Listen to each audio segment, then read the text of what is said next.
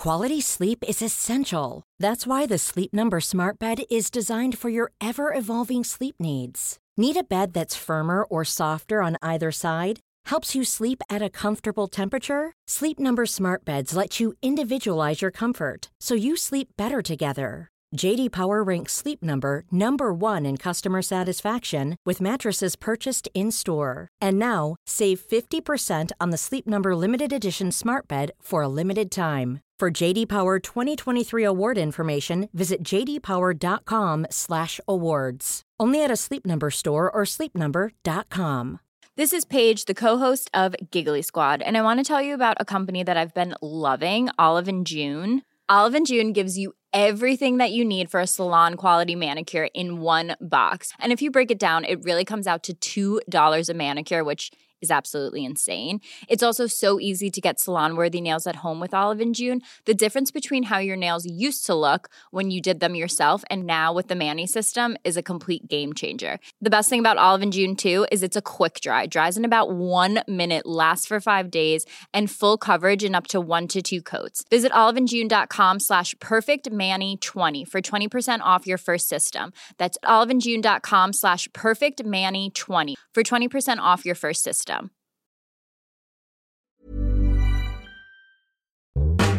Hello, one and all, and welcome to Behind the Glass, your weekly automotive podcast hosted by two rather uninformed enthusiasts. Nah, nah, nah, nah. I'm Sam from the YouTube channel Seen Through Glass. Oh, I'm Tony from Gravelwood Car Sales. And you can watch us each week on YouTube. You can also listen to us on Apple Podcasts, Spotify, and most podcast players. We hope you enjoy the episode.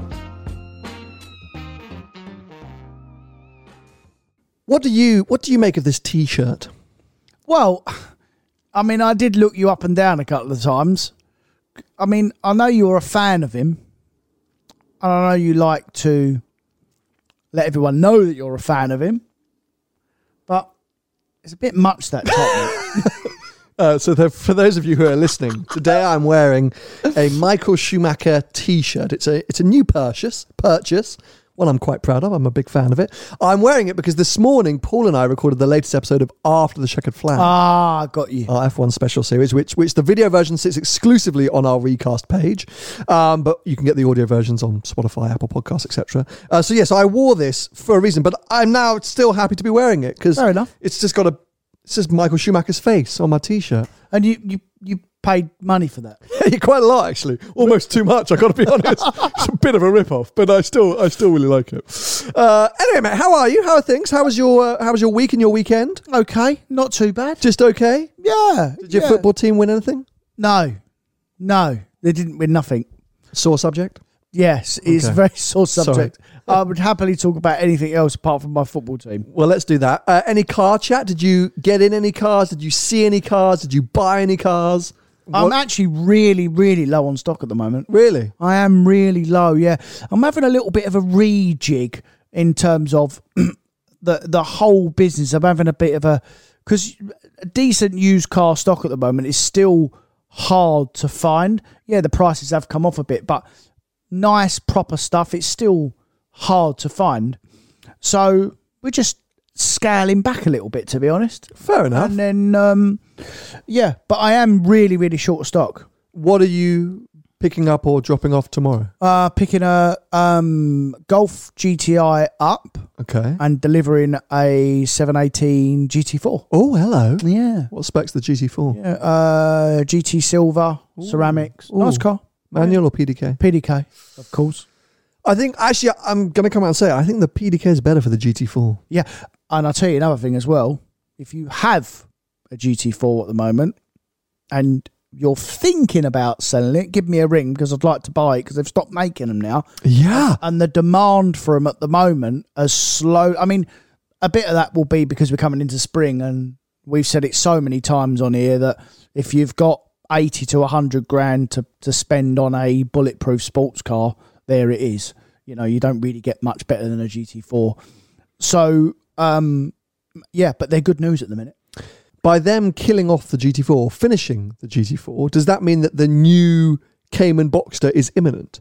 Well, they they say it's going to be an electric car, right? Yep. That's what they're saying. Yep. I think this is a very, very dangerous move from Porsche because the Boxster Cayman range is so popular, and like for sports car, it, it, it's a it's an entry level into their brand, which means petrol heads. Now, petrol heads in general, because they like noise, like us and stuff, not really going to go out and buy a. I mean, they all kicked off when the, they put the four pot two litre turbo engine in it. So what are they going to do with the electric car? So unless they're doing it obviously to compete with companies like Jaguar now, where they're going full electric and and other brands, I think it's a dangerous move, and I think they'll bring another little combustion engine sports car out.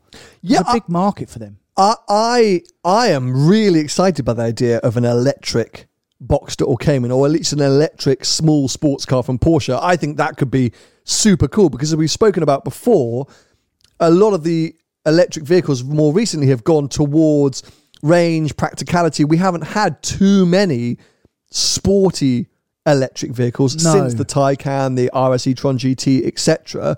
So I really, yeah, I'm really intrigued and excited by the concept of an electric Boxster or Cayman. I think you could be right that there might still be a combustion engine or at least a hybrid offering. I don't know how Porsche would do it because I'm assuming to make a proper electric baby sports car, you need to develop it from ground up. Yeah. And so therefore you couldn't just swap in a combustion engine or swap in a battery power. I, I, I'm guessing. Yeah, well, if you if you look at the Taycan and the Panamera, they are completely two completely different cars.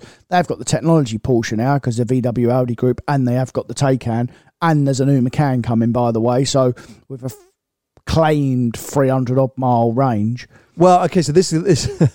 now we're going to get very cross with our wires. I heard that the Macan was essentially Taycan tech. well, it. I'm sure it will be. I don't know that, but I'm sure it will be because why wouldn't it be? It would be silly for them to invent a load of new tech. But they've upgraded the batteries and stuff, so it, it will do more range because we know a Taycan does 220 miles max on a charge, whereas they're claiming that the new Macan will do 300 plus. Okay, well that's So- encouraging.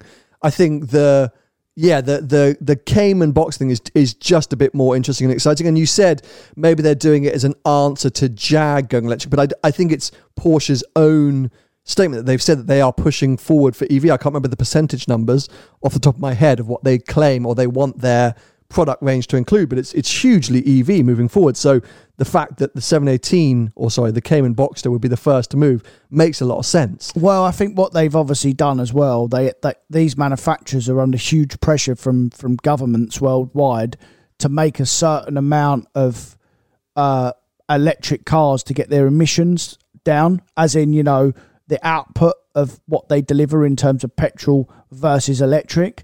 Take the making part out of it, the actual what the cars emit when they leave the factory.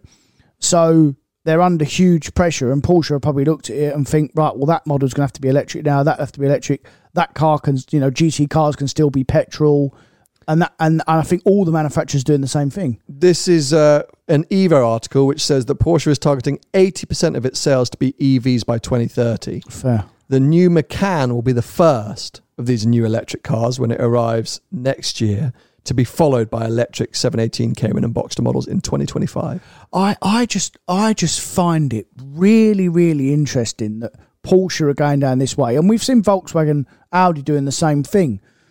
When in the background, they're still pushing for this um, synthetic fuel, which we But- know about. But their their argument makes sense and is logical that from Porsche's side, synthetic fuel is for heritage fleet and for motorsport and track experiences, track day experiences. Yeah. Their push for their own future products is still too electric. the, they're the they're re- the not retail stuff. Yeah, they're, they're they're they are not saying that synthetic fuel is for their mass future plans. Okay, that that's eighty percent of sales by twenty thirty. So there's still twenty percent, which is like to be GT department or GT products. Maybe that's where they're angling, Yeah. or they're thinking, okay, fine, that's how we'll keep combustion engines alive, but the rest is electric. And and they've come up and said that. So I don't think it's completely like you're saying one thing and doing something else. Um, I think it's great that they're investigating in both strategies. Of course. And I say, I just, I just personally, I just, I am excited. I would, I'm keen now for the electric sports cars with all the learnings and and technology that we've seen progress the standard EVs, which we agree are getting better and better. I like the idea of a little fast electric sports car. Yeah, I mean, yeah, the market the market hasn't got one, has it? Um, Not since the Tesla Roadster. Uh, no. What was the original Tesla? Was it called a Tesla Roadster originally? yeah, how much was that though? That was a few quid as well, The wasn't it? first one, the Lotus one. Yeah, I I can't Was that a remember lot what of it was money? called. Well, well, I'm sure it would have been as an investigation car. You know, that, that they didn't, did they make it? Yeah, yeah, yeah. You could go and buy it. It was the, that was their first car. Fair. Original Tesla Roadster. Um, let's see what the price was. Original Tesla Roadster price. Anyone on the live chat know the price of the original? Okay, it started at hundred thousand dollars in the US. Yeah. Well, we know what this Cayman's going to be then, don't we? Did you see as well? While we're talking about fuels in general, did you see um, Toyota coming out with hydrogen? Yes, hydrogen combustion. Yeah. They're saying that that's their route, which is super interesting. So last year I went down to AVL, who are incredible, I don't know what you'd call them, engineering company based in mm. Austria that do a lot of this kind of stuff. And we did a whole piece for Autosport around hydrogen combustion. Yeah. So it'd be an engine supplied with hydrogen fuel. Yeah, it's it's it's very complicated Yeah. and expensive. and expensive Yeah. and volatile is probably a cliched thing to say, but it, it, it does have certain elements that need to be sort of finessed. Yeah. Um, the question was, can you make them as powerful? Can they be? Can they perform as highly? AVL said yes. They were developing a motorsport specific hydrogen combustion engine. yeah. Toyota said that they're they're very happy with their results. Yeah. It does theoretically make sense because you literally, yeah, I mean, you, you can keep the combustion engine learnings that we've had over the last hundred years, but just fuel them differently, fuel Ye- them with green and clean hydrogen. So, I, I get it. I think it's, yeah, I, I I don't see that as the sole solution. No, me too. And and, and uh, I- I think we got to keep an eye on cost as well because they were really, you know, like the cost was really inflated compared to to a combustion car, and mainly that. And I didn't know this until I watched, but they said because of the the, the, the pressure in a hydrogen engine is far greater than a than a combustion engine, which means all the parts are under so much more stress, which means they have to um, you know, have to reinforce them essentially, which obviously costs more money, and uh, the tanks as well because it's loads more flammable apparently because of the pressure. So That's the gonna- that's the volatility, which which they, and I wish I could remember, but they they did have a sort of simple answer. It's a sort of very specific criteria to create a sort of uh, yeah, explosion. yeah, Um, so it's not literally like you're you're driving around a bomb, which is often the sort of cliched argument with anything hydrogen. It's like, oh, we're just driving around a bomb. It's not as dangerous as that, Yeah, but there are areas where it, it is dangerous. Um, anyway, on Sunday I put out my video with the M3 Touring, which is proper petrol, proper petrol. proper horsepower. we sound like such old men. um, but yeah, so so uh, I actually drove that car a few weeks ago now. Yeah. But my video just went live. Uh, M3 Touring, a car that we have discussed quite a lot on this podcast Yeah, uh, over the last year or so, but I finally got behind the wheel of. As we suspected, it's an M3 great car. with a boot. Yeah, But my God, what a good boot. And what a, go- like, such a practical car. Hmm. That latest generation 3 Series Touring, okay, you might have some purists being like, well, it's just too big now. It's the same size as a 5 Series. Like, it's massive.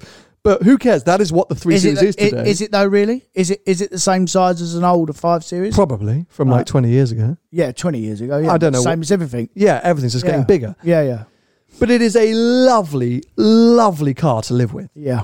My question is, as ever, as ever, is the real pick of the bunch the M Light? Is the M340i actually the car that anyone should ever need or want? Well, yes and no.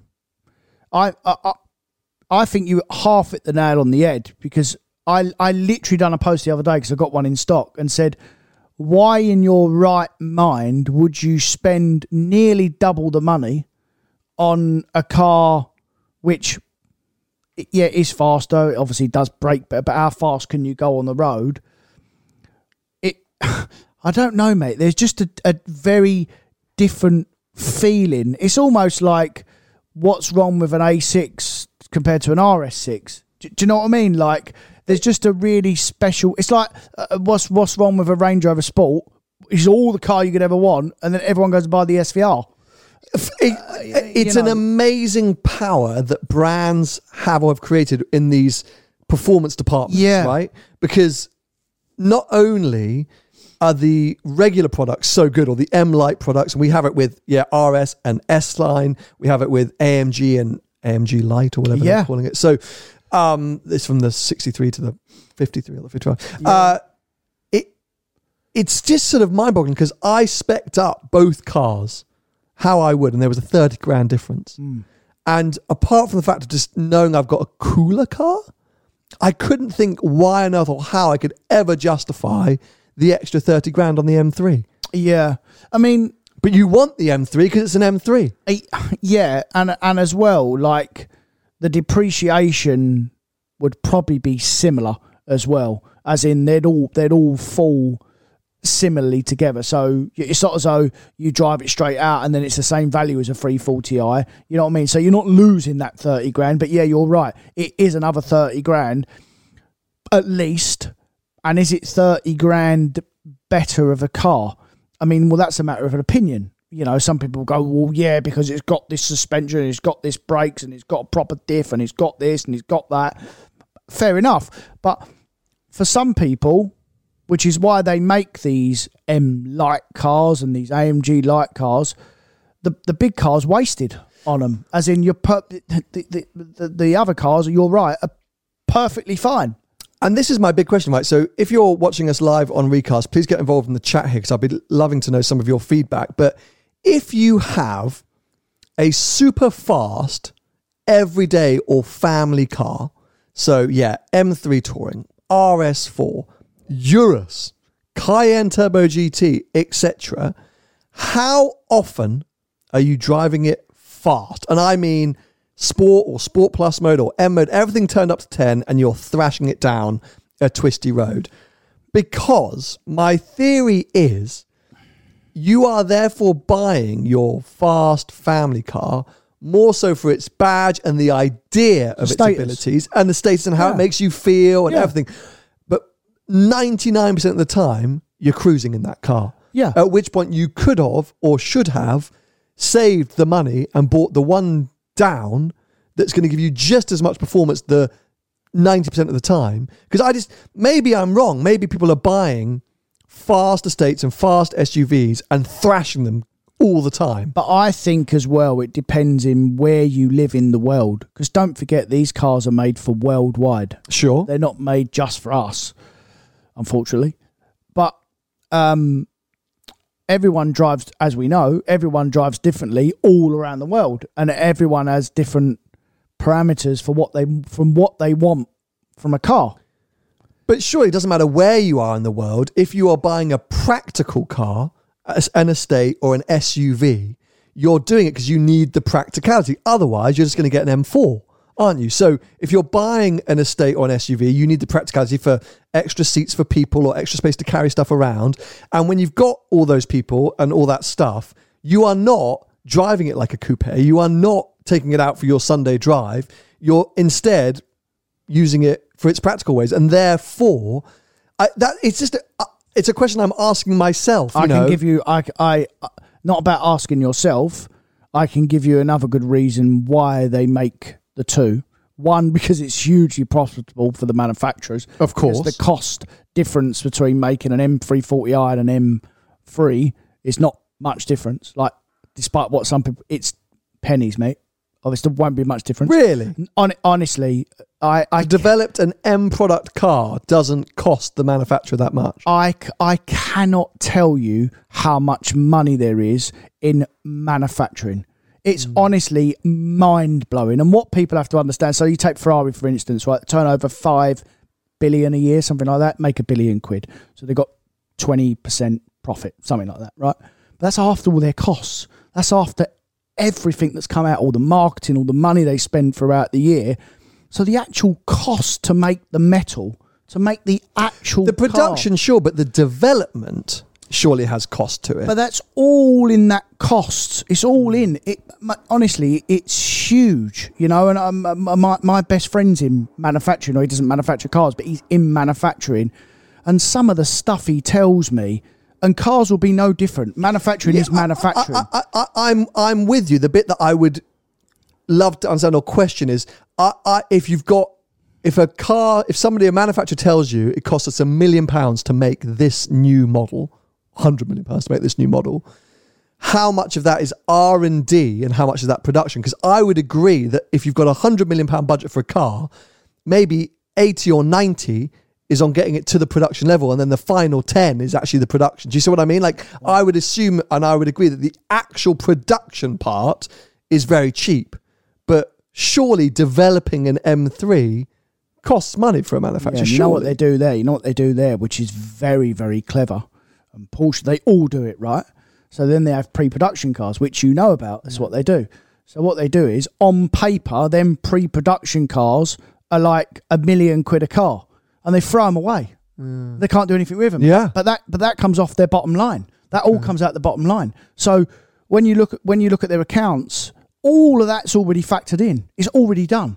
So uh, you know, the, the the short of it is is that manufacturers do not make BMW M3s that they charge eighty or ninety thousand quid for, and it's cost them seventy thousand quid to make. Okay. They, they go backwards. They, will they honestly, I've said it before. I don't know the exact numbers, but it is. You'd be absolutely astounded what the actual flat cost would be because it's all written off. It's all written down, and like I said, you've got the pre-production cost. So yeah, you're right. You'd say, for instance, it's a hundred million quid to develop an M3, right? Well, they'll have lots of pre-production cars dotting around. Well, they spread that 100 million quid over the over the course, so they're gone because they throw them cars away. They're not allowed Yeah, to be yeah, on the road. yeah. So I, I find it fascinating, me, about For sure. how they operate and stuff. I will try in our in our new quest to get to the bottom of some of the questions that we ask on the podcast. I'll reach out to a few contacts and see if we can get some numbers, some production numbers, costs for some of these cars because they probably will be a bit shy and They shifty about you. it. But I I'm sure I could get a ve- they're not going to give me price per car, but they might give us some implication of cost or cost of development because for example remember there was that famous story that Bugatti were always losing money for every Veyron that they sold Yeah. because of the amount of the cost of development for that vehicle. Yeah. So there's an example of Not making the enough. reverse is that you say the actual building of the car probably wasn't expensive, but all the R and D to get there was so hugely expensive, and then they only sold a certain number. But and they wouldn't have had they wouldn't have tens of pre-production cars that they could write the money off. yeah, but there's still the cost of the money. Like don't don't forget they're Yeah, writing yeah. the money. I know accountancy, etc. But there is still a cost. It doesn't matter if they're A writing it away. cost. There's still there's still a cost. Huge cost. But I, I to I mean I don't question why the manufacturers do it at all. It makes total sense to make Yeah. every variation of M3 possible. But why do we as buyers find that M3 answer that. so attractive when we probably don't actually need the M3 part? I can answer it. Why? because most of the time these family cars are for more than one person. So if you if you if you buy an M3, it's all the car you could ever want for a family. There are a few quid, yeah, they're right. But your missus can drive it. She's going to drive it 30 mile an hour. You're going to drive it sensibly because it's loaded up with all the kids. That time where it's not loaded up with all the kids and your missus ain't driving it and you want to go out and drive it, then you can drive it like a 911. And and that's why they make them. Yeah. That that that I would think that is the sole and because they can. Yeah, I'm not I'm not knocking the manufacturer making them. I'm just asking why we as people convince ourselves that it's worth the 30 grand more. That's the question I'm asking. Yeah, well, uh, like that example there, which I've just said to you, is very true, and I can back that up by saying a man bought an A45 off me, an A45S off me at the weekend, he's part exchanged uh, uh, a new shape Vantage V8 because his wife won't drive the V8 Vantage. So he's, they bought a more practical car that his wife's going to drive around at 30 mile an hour because you can on A45S. You can drive it around at poodling it around. Why didn't they buy the A35? Because that's just as good at poodling around. Sure. Because when he wants to get on it and drive more briskly, the 45 is more rewarding than the 35. And it's just more attractive. We just want the best one, don't we we? want the best one. And We're it- suckers for marketing. correct. because the three the just to keep bashing home this BMW message, the 340i is ju- f- already quick The and capable enough 330i M Yeah. Sport is all the car you'd ever want. for most roads around the world, most public roads around the world. Just as like it's so damn good. Brilliant. But we, as suckers for marketing and as idiots and as petrol heads, go, oh yeah, we won the M3. I'll pay thirty grand more just to get an ugly grille and better suspension and a Torquio engine. And Don't you know, be like that. Ugly girl. It's a great looking car. No, I do actually really like the way the car looks now. But uh, just to check in on the live chat, Keith's just come in saying we want crazy SUVs and M3 Tourings for bragging rights. If you can best the next guy when he turns left or, or when the light turns green, that's worth the extra 30k. I mean, I think you're right. It's just it's about feeling better. You just you if you can afford it, you want the better thing, don't you? Which even though you don't need it, you just kind of stretch Of yourself, course. which is a bit ridiculous. Anyway, let's move on because I had a fascinating few days at the weekend, um, heading to Italy and spending some time with Lamborghini. Now, this wasn't a direct result from the very dodgy episode that we put out a few weeks ago, where we spoke cluelessly um, about the Revuelto. But I did talk to the guys at Lambo, guys and girls, so I should say, at Lambo uh, about the car and about that episode. First things first, the first and I think most important thing for me to say about the Revuelto, Uh huh. I fit in it. Right. That for me, like immediately, I'm like proper car, But did you? proper car. but did you? You really didn't fit in the old one, I genuinely did not fit in the old one. right? It, so I'm six foot two, and in the old Aventador, and you could see in the Ultimate video, if I sit up straight, comfortably in those seats, my head hits the roof lining, and also the top of the windscreen is below my level of sight. So I have to really like duck myself or submarine myself into the seats in the Aventador. So it's a higher car now than the older car. the roof line is higher, the seats sit lower. It's a more comfier cabin. They have Right. made the cabin space better. Have they raised the car? No, The car is still the same size as the old. I don't know the actual height. Let's Google that right now. But they've just made the cabin layout and space much better. Um, Revuelto height. That's going to be a weird fact. They've also made the entrance, what do you call it, the ingress and regress to Ingress the and car. regress. Yeah. Getting in and out of the car easier. Right. Um, Revuelto height. Let's see. And you still sort of fall into it. Height one one six zero. Remember that one one six zero. One one six zero. One one six zero. I'll remember that. It's it's twenty four millimeters higher than the Aventador. Okay. Um, you get into it. You probably get into it. It's very easy to get in and out of. Um, the old one had a bit of a lip. Didn't yeah, it? it's got Yeah. it's- they've they've basically got rid of that, so it makes it easier to get in and out of. Um, they've copied over the passenger display from Ferrari in that side, so now the passenger's got one of those little displays on the dashboard. The interior is very nice, though. The interior is really nice. As you, would- it, it still looks Lambo-like, but it's just taken a big step forward. The big touch screen, things like that. Lots of the functionality is in the screens. Still some buttons on the steering wheel, thank God. But it's it's a comfortable place to sit. Um, compared to the Aventador. So that was my initial impression straight away was like, cool. Good. It has loads more presence in the flesh, loads more presence Than the old car. uh, if, than the old car, but then also than photos would have allowed. I think in photos, rightfully so, a lot of people said, oh, this looks like a look, Everyone knows therapy is great for solving problems, but getting therapy has its own problems too, like finding the right therapist, fitting into their schedule, and of course, the cost. Well, BetterHelp can solve those problems. It's totally online and built around your schedule. It's surprisingly affordable too. Connect with a credentialed therapist by phone, video, or online chat, all from the comfort of your home. Visit betterhelp.com to learn more and save 10% on your first month. That's BetterHelp H E L P. Quality sleep is essential. That's why the Sleep Number Smart Bed is designed for your ever evolving sleep needs. Need a bed that's firmer or softer on either side? Helps you sleep at a comfortable temperature? Sleep Number Smart Beds let you individualize your comfort so you sleep better together. JD Power ranks Sleep Number number 1 in customer satisfaction with mattresses purchased in-store. And now, save 50% on the Sleep Number limited edition Smart Bed for a limited time. For JD Power 2023 award information, visit jdpower.com/awards. Only at a Sleep Number store or sleepnumber.com. Burrow's furniture is built for the way you live. From ensuring easy assembly and disassembly to honoring highly requested new colors for their award-winning seating, they always have their customers in mind. Their modular seating is made out of durable materials to last and grow with you. And with Burrow, you always get fast, free shipping. Get up to 60% off during Burrow's Memorial Day sale at burrow.com slash ACAST. That's burrow.com slash ACAST. burrow.com slash ACAST. looks like the Tecnica, looks like a facelift Huracan, and that front end is very Tecnica. But but the minute you see it from any other angle, you're like, oh, that's a that's a big car. It's a and it's got big and present. It sits super low and it goes goes on for ages.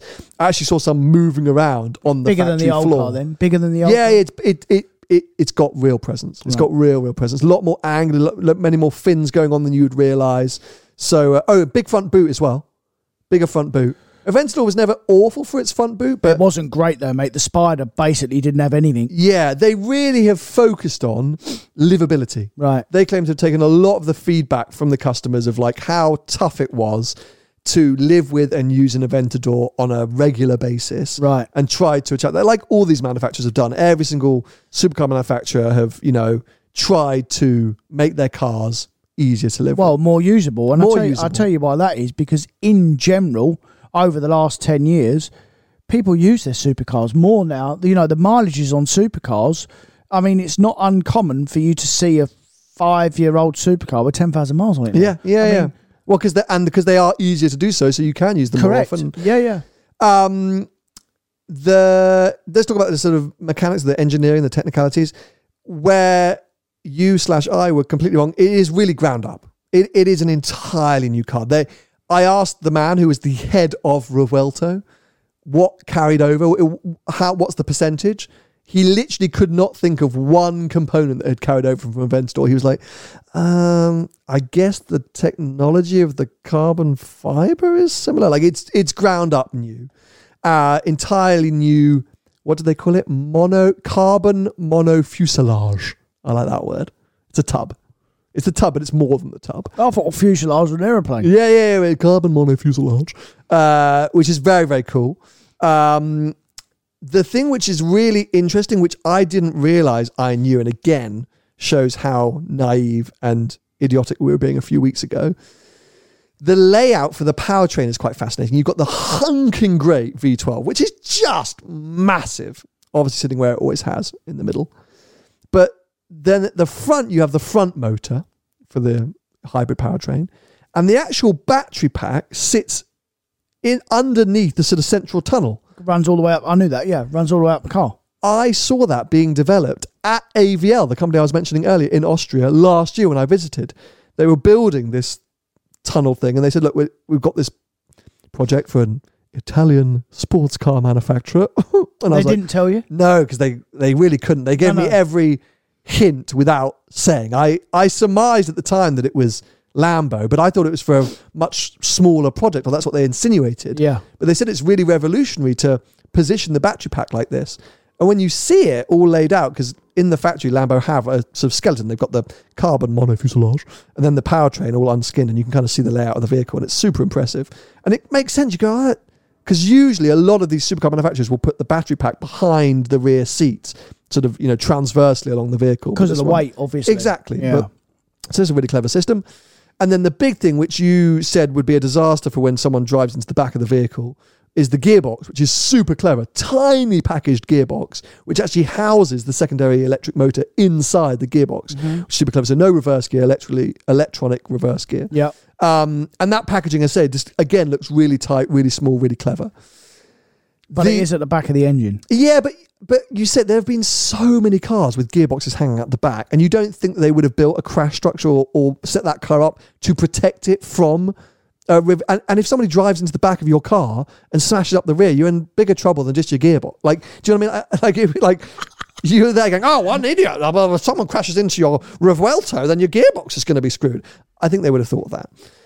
But what I thought was interesting is when it comes to their hybrid technology, they're taking the same methodology or mm-hmm. theory as McLaren with the Artura. It is not there really for any electric driving functionality. It's purely to aid and boost performance. Okay.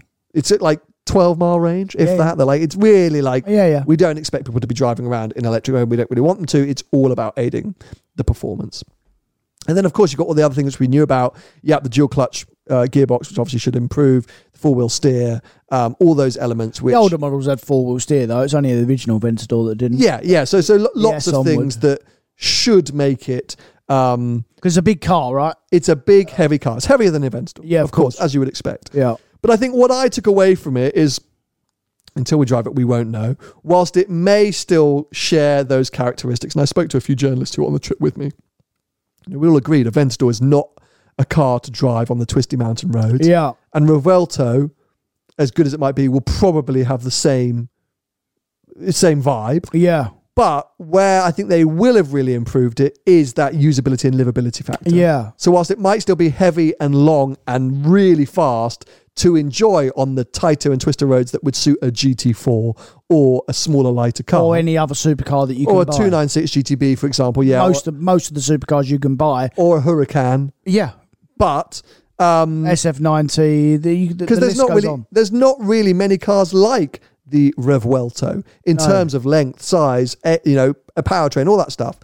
Um, but where they have focused, yeah, is that usability, and I think it sounds like or it feels like they've done an amazing job in that area, Yeah. so that you can drive the cars more often. Well, and we're going to see that when often. we start uh, when we start steering them around. yeah, seeing them out and about. Yeah. So probably still, it's probably still in city centres, uh, shooting flames out there. yeah, of course. Yeah. But yeah, no, it, it, it, it was very, very cool. Great to see. I saw three or four different specs creeping around in the factory, still in very early pre production phases.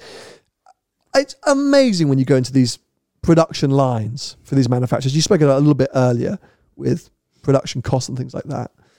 It's more the thing that amazes me rather than the cost of it all is the processes and how automated or thought through and the amount of stations and for example, the Revuelto line is an all new line for Lamborghini. They've had Well, to that that would have cost a small fortune to do that. By the way. they've had to increase space and size Yeah. and different elements for the for the battery units and all these different things.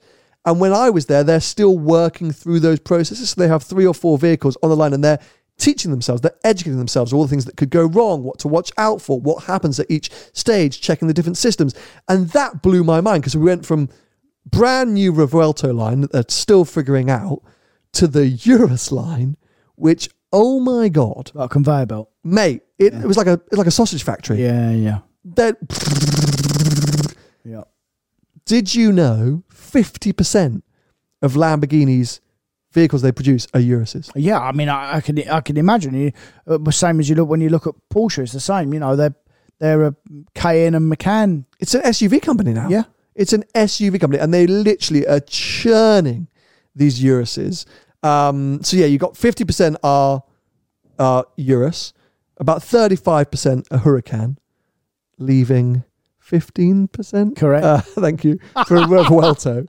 Um, and they're actually going to be stepping up. So previously they made about five Aventadors a day. They're hoping to step up to seven Revueltos. Um, but yeah, it, it, it's um, but how many factory tours have you done for supercar manufacturers? Okay, take your time. I don't, I don't It's think. not I've- like we're live. no, no, no. I don't think I've done one. I was thinking. Oh, really? I, no, I don't think I've. You've never been inside one. not not a not a. I'm just trying to think if I have whether I Ferrari? have for work or no. I've not been to Ferrari. no. McLaren. No, not into the not into Porsche? the actual factory. No. Oh, mate, we need to line this up. Yeah, You uh, would. It is I'm pretty sure. mind blowing. Yeah, I'm pretty sure I haven't. Not car man, not car factory. Oh, you would love it. Yeah. You would love it. It is incredible. And if you want to be sold on a product quickly, go on a factory tour. Because I literally was walking around that Lambo factory going, "Yep, Oh, I'm- no. I'm buying a Urus." Oh, yeah. I was like, "This is amazing." Because you start to appreciate and understand what goes into making these vehicles, the level of detail, the processes. You see them at such a raw, rough stage, seeing them come together, all the amazing different specs, the the interior room, the the dynamic stage. The it's just it's absolutely fascinating. Yeah, yeah. Um, a lot of STOs still being made, by the way. Which is frightening. I didn't realize they're still make like they're still. I thought they'd finished. I thought they'd finished. There's still loads of Because of the STOs coming through. Yeah, I, st- I, I mean, See any Tecnicas being made? yeah. Saw lots of Tecnicas. Saw some Sterratos. Right. Um, I think I mainly saw STOs, Tecnicas, and Sterratos. I didn't see many spiders, to be fair. And Urus. Urus S and Urus Performante. Saw tons of them. Some really nice specs. Some Ad Personam, which is their you know bespoke speckings. Because And they then make six or seven thousand of them a year. Urus. more. Is it more now? Yeah, yeah. I think it's eight around eight thousand a year. Ma- 8,000 Urus. Yeah, I believe so. Yeah. Because Um, they it's make a lot. similar numbers as in in terms of factory. They make similar numbers to Ferrari, 10, 11,000, that sort of. That Let's try sort and of fact number. check ourselves. How many Urus are made each year? I thought it was six last year. Um, they did say because it depends because they said uh, obviously when they dropped down on the amount of V12s they're making with the Aventador, uh, it's it's all done with percentage. That's all they gave me. They just said it's percentage. So how, let's go. How many Lamborghinis were sold a year? It was 10 or 11,000, I think, or 9,000, something like that. Oh, you're right. 2022. You're right. Was five thousand three hundred. Yeah. They sold okay. They sold nine. Okay, so you're probably right. I must have got the number wrong. They sold nine thousand cars last year, so he must have said it was around eight thousand, and it's twenty percent. Oh, sorry, fifty percent of that. Yeah. Yeah, fine, I, I, I only know because uh, they make very, very similar numbers to Ferrari now. fine. Yeah, twenty twenty one was eight and a half thousand. Yeah. Anyway, mind boggling. They used to be like three and a half, four thousand cars, Lambo. That was, you know. And they, well, the Urus. I mean, literally, they doubled the size of the factory. Yeah. It's unbelievable the amount of money they put into that. To, to, and even the carbon uh, carbon fiber is all made in house now. And they doubled the size of that department for Yeah, the yeah. new Revuelto because the Revuelto's got extra additional carbon fiber parts. Um, loads of new sort of carbon fiber tech. They're, they're pretty sensitive around their carbon fiber tech. Actually, it was one of the areas of like real no camera kind of zone. Really? Yeah, very. didn't want you to know. No, they gave us a full tour, but it was all just very much like you know. Does that come from F1? Carbon the- fiber, didn't it? The- Yeah, yeah, the technology for technology, sure. yeah. Uh, but did it not originally come from aerospace? Possibly, but I know So that yeah. F- F1 in terms of in into cars. Yeah, for sure, in terms of their usability in the Yeah. automotive sector. But I was there because Lamborghini, like so many manufacturers, are celebrating a big birthday. It's their 60th anniversary this year. 60, is it? 60 years. So this was a chance to basically learn a little bit more about the history, understand a bit more about the brand, and then get behind the wheel of some heritage vehicles. So uh, we did the whole factory tour, did a bit of a history lesson. I learned some cool stats. Like I didn't realize, for example, that uh, Ferruccio Lamborghini was actually quite old by the time he set up Lamborghini as a car maker. He was a successful guy. I think he was like 50 years old or something like that. By the Didn't he want to buy a Ferrari and they said no and he walked up on my own car? It's a bit of a myth. That Is that it's a Oh, bit right. of a myth. okay? He was um, churning the tractors with the tractor company. Also had a a heating heating company, or something like that, uh, or Right. like an air conditioning company. or. Um, and he owned two 250 GTS, I think. And yeah, supposedly he went for this meeting with Enzo, and within a short period after that, said, "I'm going to go and make my own car." But no one really knows what happened in that meeting. There's there's no proof that they had some big argument or that Enzo told him to jog on or anything like that. It's it's just been you know that's become a bit of a, a legend. But yeah, he set out to make the original idea was the ultimate Dolce Vita GT car. Um, so that 350 GT, which is a beautiful car, is a finessed version of what he was driving, a 250 kind of GT. But then the company basically redefined itself when you got the Miura and then the Countach. It then became the ultimate supercar company. Yeah, yeah, realistically. yeah. But he he sold up real quick. Uh, he was out of there by the mid 1970s, so literally like 10 years later, Right. because Got his money and no, no, didn't get his money. the tractor company got an order from, think, the Bolivian government. So let's say they were making 3,000 tractors a year. They got an order for an additional 3,000 tractors from the Bolivian government. I think it's Bolivia. Feel free to correct me in the comments. And then there was a coup d'etat in Bolivia. A new government came in and said, "Oh yeah, we don't want these tractors. Sorry, whatever the other government said, I don't care." But Ferruccio Lamborghini built an entirely new factory. He'd like expanded his line. He'd hired loads of people. So he suddenly got left Done his money. wi- with 3,000 tractors. And so because it was just him, he was the sole owner of the company, he had to sell off loads of assets to cover up the cost of the additional 3,000 tractors. Right. And that was included selling off Lamborghini. So initially he sold half the business, then he got fully out because he literally, so he was, okay, fine, an older man by that point, approaching 70 years old. So coming to the end of his working career anyway, sold out real, real quick. Yeah, man. Um, which is kind of mad. Um, but then, as we know, the company went through a thousand different owners and a kind of crazy checkered history until Audi got involved, but always stayed true to that kind of ideology of the Miura and the Countach of ultimate super or poster cars. well, they still do it now, don't they? Still do it now. You know, they've done it with the the Revuelto and the the the Tecnica and the STO. They're But- fire breathing yeah, big engine cars. And that's it for me. That was that is what's most impressive. We've definitely touched on it before. The fact that Lamborghini continue to stay truest to their identity of all the supercar manufacturers. Porsche now make a million different products, and as we know, are way more of an SUV company than a sports car company, yeah, and uh, you know diluting a lot of their but so Products. Lambo, as you just said. production wise, yes. But what I would, the point I made, or, and I included some of this in my content, the Urus is way more a Lamborghini than the Cayenne is a Porsche, I think, in the sense where Lamborghini have always made supercars. Wild, crazy, out there, poster car supercars for lots of money for the specific person. You're a Lambo guy or gal Yeah, whilst Porsche changed their entire brand identity with the Cayenne and the Macan, opening them up to a completely different audience. mass. Ma- it's a mass product. Yeah. They sell them by the absolute bucket load. Of course. Uh, whilst the Urus are still relatively small numbers, you know, Yeah. 5,000 a year, it's still fairly small. Yeah. And we can see on the used market, the values are just Yeah, still strong. Yeah, super, super strong. yeah. So that's where that was what was sort of what I was aware of, and um, yeah, it blows my mind that they're managing to stay true to that.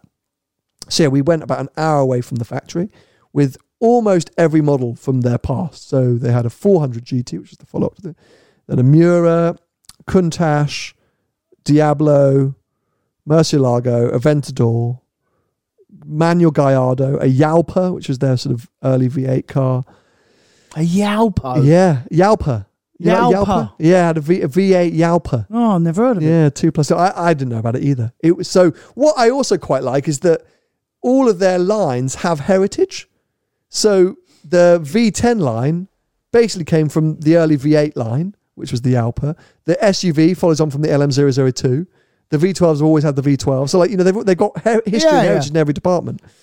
So I had been offered or invited to drive the LM002 and the Urus Performante. So that video is coming soon. Um, but at the end of the day, I got back and all the other journalists had finished doing what they did. And they said, oh, the Miura SV is available. If you want to have a go and have a little quick drive in that. And I was like, well, I'm not going to come all the way to Italy with Lamborghini and be offered a drive in a 4 million euro Miura SV and say no. So as the sun was setting, I went for this drive in arguably one of the most iconic supercars ever made, if Wow. not the original.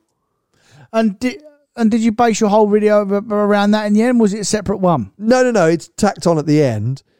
But Miura mean anything to you at all? I know what it is, mate, and I appreciate it. But apart from that, no, Really? not interested. Really? Yeah, because I'm a Ferrari guy, mate, Okay, so if Like, you go, if there and was a a, Porsche man. If you walked into a car park and there was a Miura and a Daytona, you're going to go to the Daytona? Hundred percent. Really? Of course, yeah. No. Yeah, because I'm a Ferrari man. If you ask a Lambo, if you ask Paul what he'd go to, he'd go, I'll go to the Miura. No, he, he wouldn't. He's a Lambo less. fan. He wouldn't. It's too, he- too old. Yeah. But the Miura is different. You can the Miura you can appreciate and respect is not not because of the Lambo side of it. For what it represents, it, it arguably was the original supercar. Yeah, uh, and and fair enough. But if you're not, I'm not that invested in like. I I owned a Performante, which was a great car. I don't miss it. It was a great car, and I'm glad I experienced the Lambo thing. But I'm not a Lamborghini man. you know, I I prefer Ferrari and Porsche. So I know more about them brands because that's what I like. And I think I think you definitely have to be or there is a certain Lamborghini person, right? Yeah. That that's what I found interesting is I'm the same as you, you know, it's not my brand. But as time goes on, I appreciate them more and more. Yeah. For the fact that they stay true to what they are, Yeah. that you know what their products are, that they are just hilarious fun.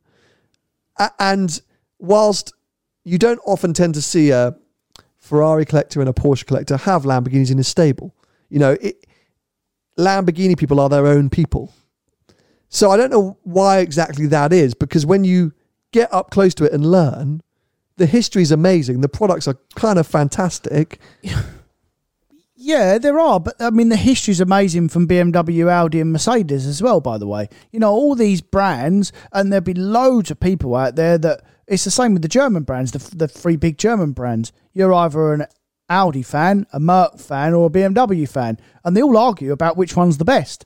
I think they're all fantastic, but if you if I had to pick today which one I'd have, I'd still go BMW M Interesting. me personally. Yeah, yeah, Because I mean, I had a few of them when I was younger, and uh, they are still like out of out of them three manufacturers, the the driver's car out which they are. The BMW M car is is the driver's car out the other two brands. The other two are very good, and you can't really split hairs. And they have lost their exclusivity and a little bit of specialness now compared to the old days, but um, they're all very good nowadays. And you say that about supercars as well. You know, no one, whether I like Lambo or not, no one makes a bad car anymore. They're all very good. Even even McLaren doesn't make a bad car. It doesn't work very often.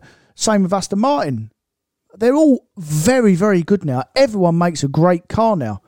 It's just what you like. Absolutely. No, that's fine. But I just thought, in terms of history and importance in the automotive world, like there are some cars which I don't necessarily, I'm not like fussed about. I'm not sitting there, I dream of driving one or own it, but I respect it for what it is. And yeah, Miura for me has just always been like the originator. It's beautiful, the engine, what it stands for, what it represents, all those cars and those manufacturers you spoke about. Like, I, I don't think Ferrari would have chased the mid engined supercar formula or felt that they had to respond to anything that was going on the other side of, well, 10 miles away without the Miura. The Miura pushed things on in, in my mind, or as far as I've understood it.